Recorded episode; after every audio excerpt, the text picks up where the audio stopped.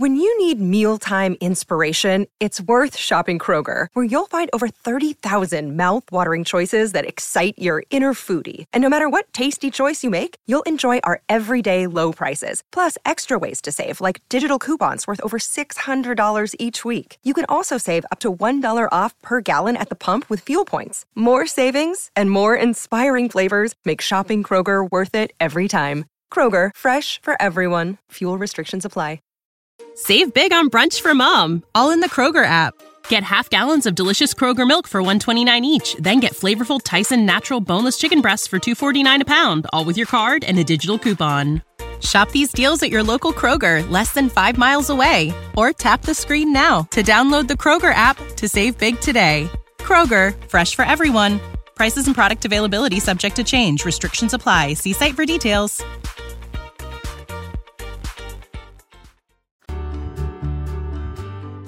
Welcome to the Your Village podcast, Parenting Beyond Discipline. Your Village is the most comprehensive site for evidence-based parenting classes available on demand at yourvillageonline.com. Our 50-plus classes give parents the foundation, steps, and tools for creating strong, healthy relationships with their children, resulting in responsible, cooperative, happy, and successful children and families. My goal is to help parents support their children in finding and reaching their own unique potential. The podcast is a place to learn about all things parenting and get your questions answered. I'm Your Village founder and your host, Erin Royer. Hi, everyone. So I hope you're all doing great. Our move is coming up in less than 3 weeks, and I'm getting pretty stressed out about it, but I'm also feeling excited. So a super quick announcement, and that is that my web developer made a change to our website, and in doing so, he didn't fully test it, so our sign-up page wasn't working on Tuesday for the day. So I profusely apologize. Thank goodness to a couple of people who contacted me right away, letting me know that they couldn't get signed up. But if you happen to be trying to sign up on Tuesday and you couldn't get in Tuesday the 2nd, just this past week, a few days ago, well, as of this podcast going out, you could be listening to this any other time. But anyway, and it didn't work for you, just know that it is fixed now. And we hope that you will come back and try again. We've never had this before. He's actually very diligent. So I don't know what happened. I was not happy with him that day. I was pretty stressed out, but these things do happen and it's all good now. So I have a couple of great questions today. The first is about body autonomy and teaching to little ones when they are growing older about our body autonomy. Also, we can talk about theirs as well, but they need to learn about crossing the boundaries with adults, meaning not crossing our boundaries. But, you know, when they were younger, they could do some of these things. It was perfectly acceptable, but as they're getting weaned from breastfeeding and other types of things, it's no longer appropriate. So how do we handle that? Second question is around our parenting values and how others, such as preschool, daycare, or other family members, such as grandparents, may sometimes do things differently than we would. To what degree should we be concerned about this, step in, and make changes? How much influence does this have on our children? When should we be concerned about that? So the first question is from Lisa, and she said, "Hello, I have a question for your podcast. I'm not sure how you select them or if you have to be a member to get a question answered. I did subscribe to your classes a couple of years ago. I found them very informative, and I was so excited to have found them that I told my friends about it." So for anyone wondering, obviously, I do take non-member questions on the podcast. Almost all of them are non-member questions, actually, because members get their questions answered through the chat sessions, the video sessions that I do every couple weeks to a month, depending on how many questions we get in. I do those with members directly. Although when we get a really good question that I haven't seen come up on the podcast, I will use a member question on occasion for parents who I think it's just a really good question and may be helpful. So Lisa wrote in, continuing, "My son is already 6 years old now, and I'm facing a new problem that I hope you can have some answers for. My son was exclusively breastfed in the first 6 months and also a bit longer as some extra until he was about 2 years old. He never took either the pacifiers or bottles, so clearly he was really attached to me.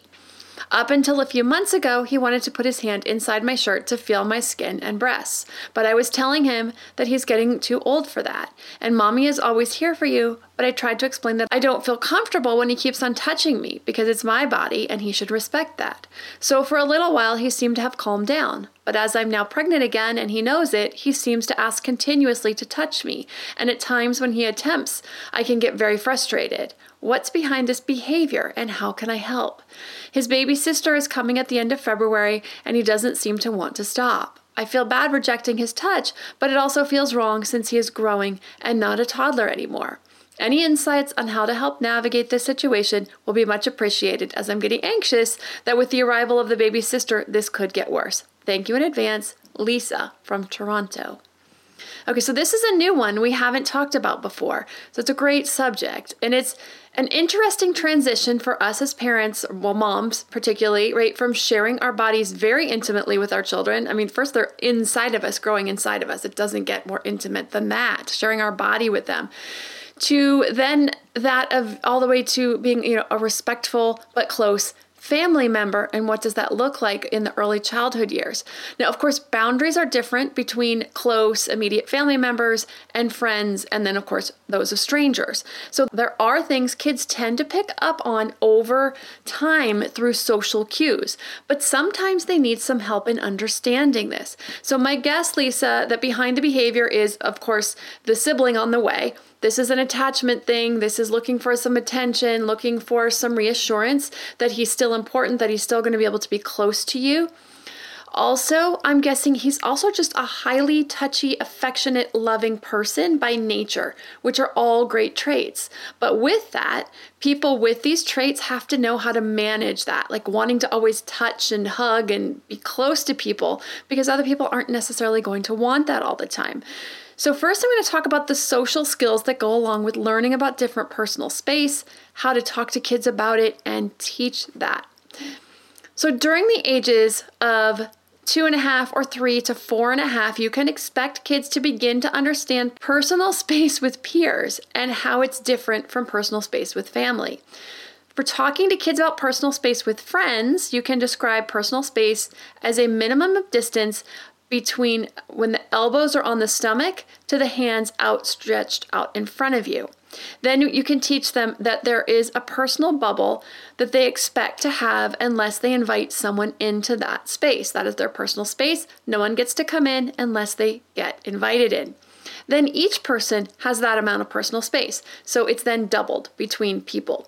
So I have my personal space from my elbows to my fingertips. You have your personal space from your elbows to your fingertips. So between the two of us, obviously that distance is doubled. You can also make a ball out in front of you with your arms. Now, this is talking about friends. This isn't about family. I'm just giving everyone just a background about talking to kids about personal space in general, and this is for friendships. This gives kids a really good visual representation when you put your arms out in front of you like a ball, in the shape of a ball. If kids don't get this concept by 4 years old, most of their peers don't care, and they will give them a pass about it because a lot of younger kids are in each other's space quite a bit. But they will start to work with each other, kind of start to back away. They'll start to pick up these social cues.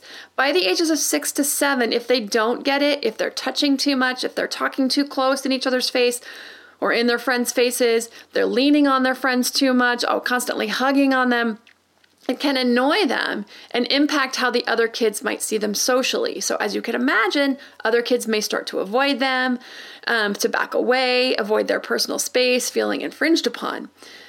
So now again, this is all with other kids. With family, it's different, but we still have personal boundaries, especially starting around these same ages. Around 2 to 3, we can start setting some boundaries around which body parts are not okay to touch or that are not okay to touch without asking. It comes to diaper changes or helping your kids wipe.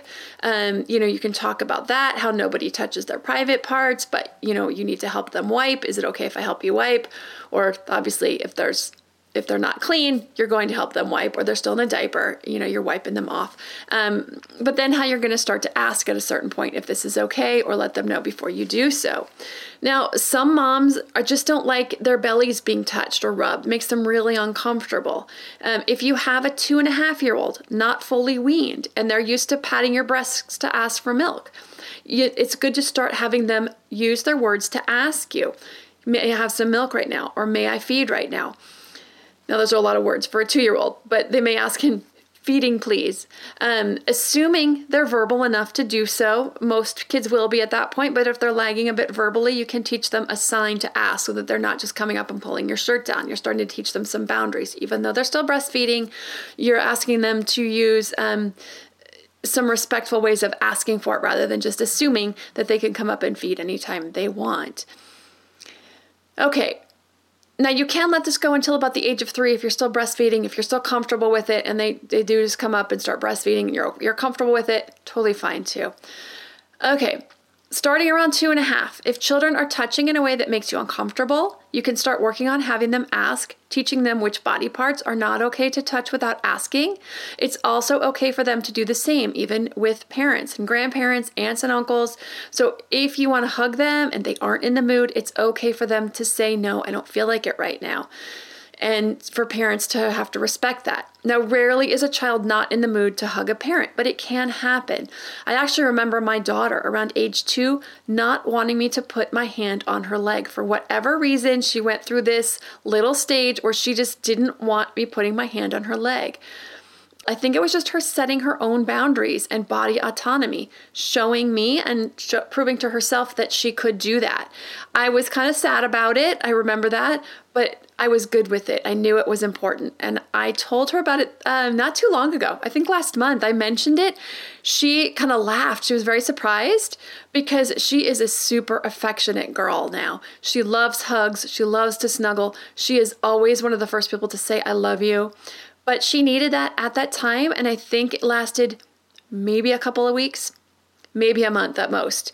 For parents, I do think it's important for us to be available for physical affection, like hugs and snuggling, as much as we possibly can, barring anything like an illness that makes it very uncomfortable, such as chemotherapy, something we're going through that's extremely uncomfortable, some type of rash. Obviously, if you've got poison oak, you're not going to do that. There's some, there are some times when that isn't going to be a possibility. Or when we absolutely need to get things done or are setting some type of boundaries and we know they're just trying to push it. We're making dinner. Okay, I'll give you one hug. Then I need to make dinner. I need to finish up dinner. It's okay to set that boundary and get our stuff done. Also getting ready for school or going to bed, or other times they might try to push that, get to stop from having to get ready for bed or get ready for school. So say for bedtime, we gave hugs before bedtime and they're asking for more. Of course, it's good to set the boundary there. We just spent 15 minutes snuggling and reading books and we gave lots of hugs goodnight. There will be more hugging tomorrow, but right now it's time for bed. When it comes to teaching body autonomy, it's important to not just teach them that they can't go up and touch people whenever they want, including parents' breast, buttocks, etc., but also it helps them understand that they can say no to others touching them in ways that make them feel uncomfortable as well. So for Lisa, it's okay to feel annoyed and even show some annoyance in your voice when he's still trying to touch when you have explained it, and especially now that he's 6. Now, the other thing is you can offer a hug. I'd love to give you a hug, but these are mommy's breasts and these are not for you to touch anymore. Younger than that, they're still working on it, but by 6, it's okay to get a little more stern with it and show that you're annoyed. I do like that he was asking beforehand, at least. That was really sweet. It shows that he is starting to learn, but when he does it without asking, or even if he is asking, showing some annoyance is perfectly appropriate now that he's 6 years old. So don't feel bad about feeling annoyed and even showing some of it. Showing what we call the negative emotions. They all have their place. Our negative emotions have their place. The anger, the frustration, the annoyance, those all have their place. We have those for a reason. And it's okay to show them when we keep them within moderate limits. Lastly, reading some books about body autonomy. Now, these books are about empowering kids to say no, but the lessons can also be about other people setting boundaries around their bodies too. So you can just have the discussion on both sides about your body and his body while you're reading the book. If it comes up particularly in a certain passage, something strikes you that you want to talk about it right then and there and it works in that section, or after finishing reading the book, just sit down and have a discussion about that. So here's a couple of books I can recommend for some different age ranges. My Body Belongs to Me, From My Head to My Toes. These are for ages 3 to 6. Consent for Kids, Boundaries, Respect, and Being in Charge of You. This is for a little older kids, ages 6 to 10. Great book. For kids a little bit older, No Means No, teaching children about personal boundaries, respect and consent, empowering kids by respecting their choices and their right to say no. So they're ages 2 to 9. Again, you can make it not just about the kids, but about other people's bodies as well, and them respecting other people's bodies also. Reading books is a great way to introduce concepts and have open dialogue about a lot of these specific issues we find ourselves having to talk about with our kids.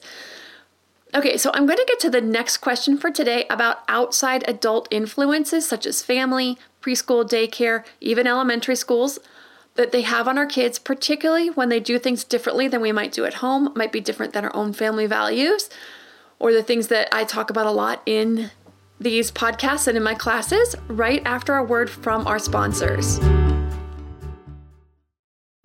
This episode is sponsored by ByHeart.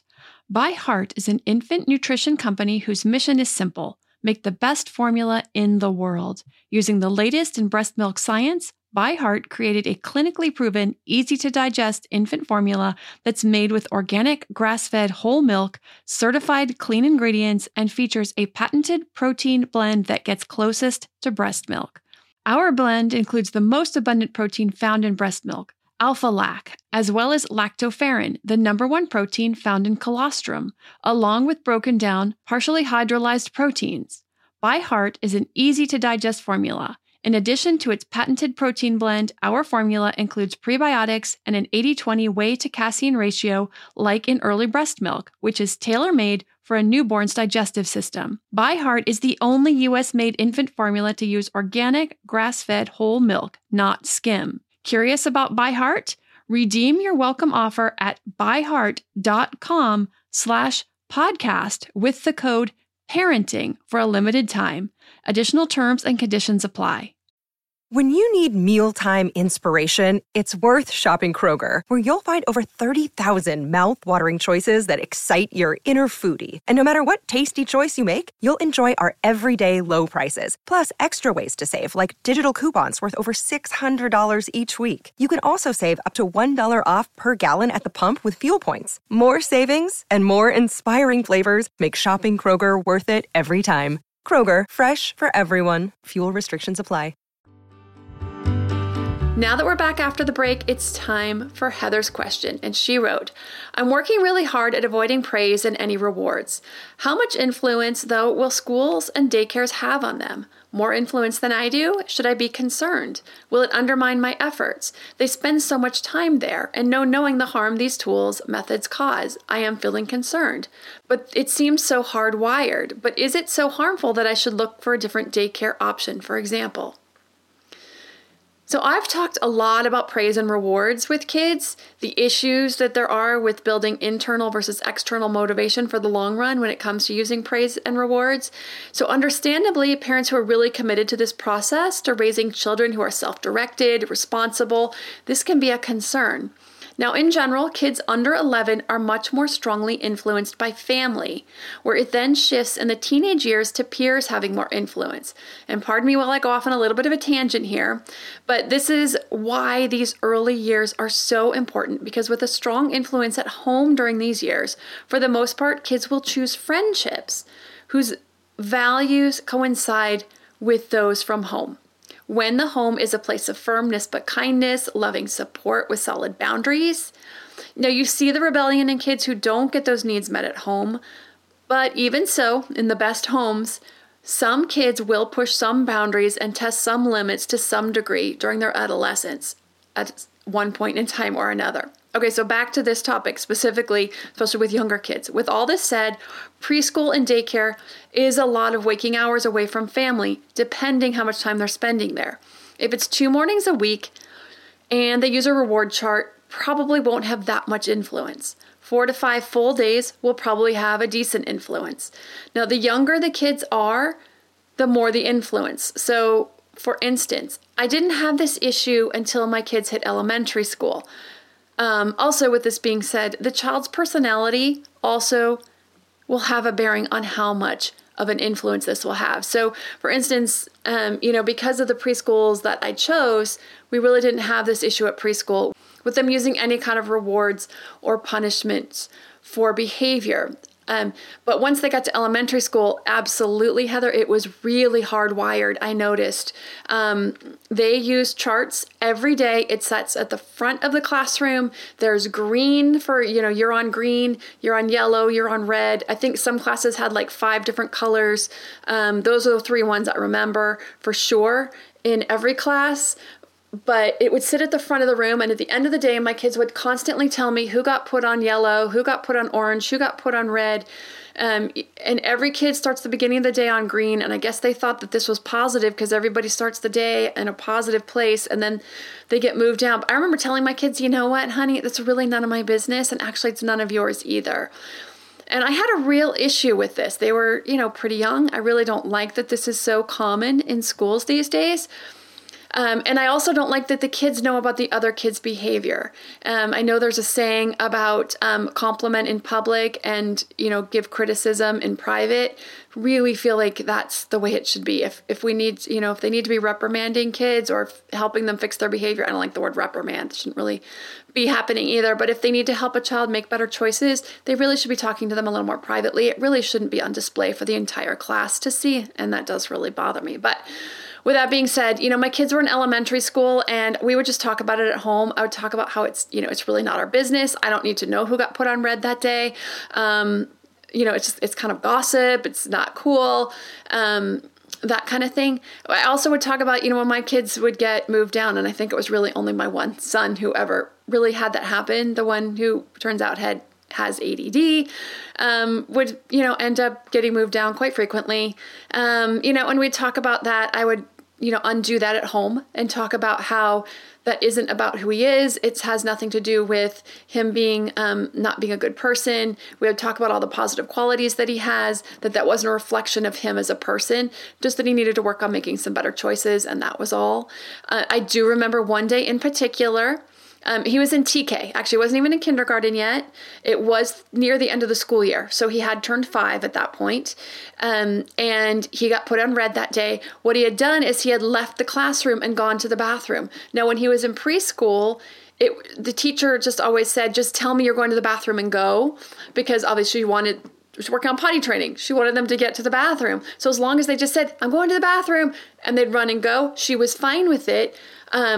But she just needed to know where they were so she didn't look around and freak out because she was missing a kid in her classroom. That was all fine. It just, for whatever reason, that clicked with him. He said, I have to go to the bathroom, and went to the bathroom, but he didn't actually check in with the teacher. Now, the bathroom isn't in the classroom. He had to go across the yard, not far, just across a small piece of blacktop to get into the main building to go use the bathroom. But she was so freaked out that he was missing that that was her reaction. She just, understandably, she was extremely worried about him. And so out of her worry, and then which turned to anger because he was totally fine and had left the room without asking, she moved him right down to red, no warning, and he was in trouble for that. I did sit down, spoke with her about it, spoke with him about it, explained he needs to tell her when he's leaving the classroom that he can't just run away even if he is going to go use the bathroom. But it wasn't anything on his part that he was misbehaving. He was just like, I gotta go. And he told his friends, told his peers, and ran out the door to go use the restroom and came back. And she understandably felt very concerned and worried because she was in charge of him and he went missing, and freaked her out when she couldn't find him in the classroom. But if these are happening at younger ages, in the preschools, lots of rewards for good behavior, any kind of, these color charts for poor behavior or demerits or taking things away for poor behavior, I would suggest potentially looking for another preschool, depending, and I'm going to go into some detail about that. So for those who have not yet chosen a daycare or a preschool, I highly recommend looking closely at the school or the daycare, if this is a concern for you. So programs that include teaching philosophies like Reggio, Waldorf, Montessori, some type of mix of these. There's also some others that have some great things in them, like HighScope. Not all schools will tell you their philosophy, especially if they're a mix. So they may not say we're a Reggio school or we're a Montessori school. They may use some of those in their classroom, pull that into the learning. They may be a very developmentally based preschool. That's what you want to look for, developmentally based. So observe, ask questions. You'll get a really good feel. See the class, choosing a preschool for more on these philosophies, what they each are about, and what and how they teach and structure the learning process to see what resonates for you. There may be one that really resonates for you strongly, and you're like, I want to try to find a Montessori school, or I want to try to find a Waldorf school. Now, if you're already in a program and you are concerned about too many rewards and too much praise going on, or too many demerits or punishments, this dangling the carrot to get the good behavior, depending on the circumstances, you may want to consider looking for another program. So you might want to think about things like, how long are they going to be left there? How old are they right now? Are they about to start kindergarten in another 5 months? Or do they still have 2 to 3 years left? Or do you have another sibling coming up behind them that you want them both in the same preschool, and they're going to have their entire, preschool career at this place? Kids are resilient, and they're just learning to connect socially with peers around the age of 3. So moving schools is not going to affect them in this way very much at all. Now, if you have a super slow to warm child and it's taken you months, they're finally going to school without a complete meltdown and clinging to your leg when you leave, it's another thing to consider, of course. But even so, they will adapt. In most cases, children will adapt very quickly to a new school environment and to their new peers. They don't get really super connected to friends until way later on. So if this is something you think might be in your child's best interest, check out some other schools you want to visit, you want to take tours, and if they'll let you, and most schools should let you, observe, go and sit and observe the classroom for an hour or two. Talk to the other families who are going there, and this will give you a really good idea about how they do handle misbehaviors and how they redirect the children, how they help the children make better choices, what types of things they use, and of course, there's questions that you can ask. Now, again, the class choosing a preschool, I talk about what to look for, the questions to ask. There's a printout for questions to ask a preschool. And then some red flags that it might not be the most enriching environment or the most positive or the most developmentally appropriate environment for your child. And that is in the class choosing a preschool on the website at yourvillageonline.com. What about family? Now, this wasn't part of the question, but it does fall right in line here.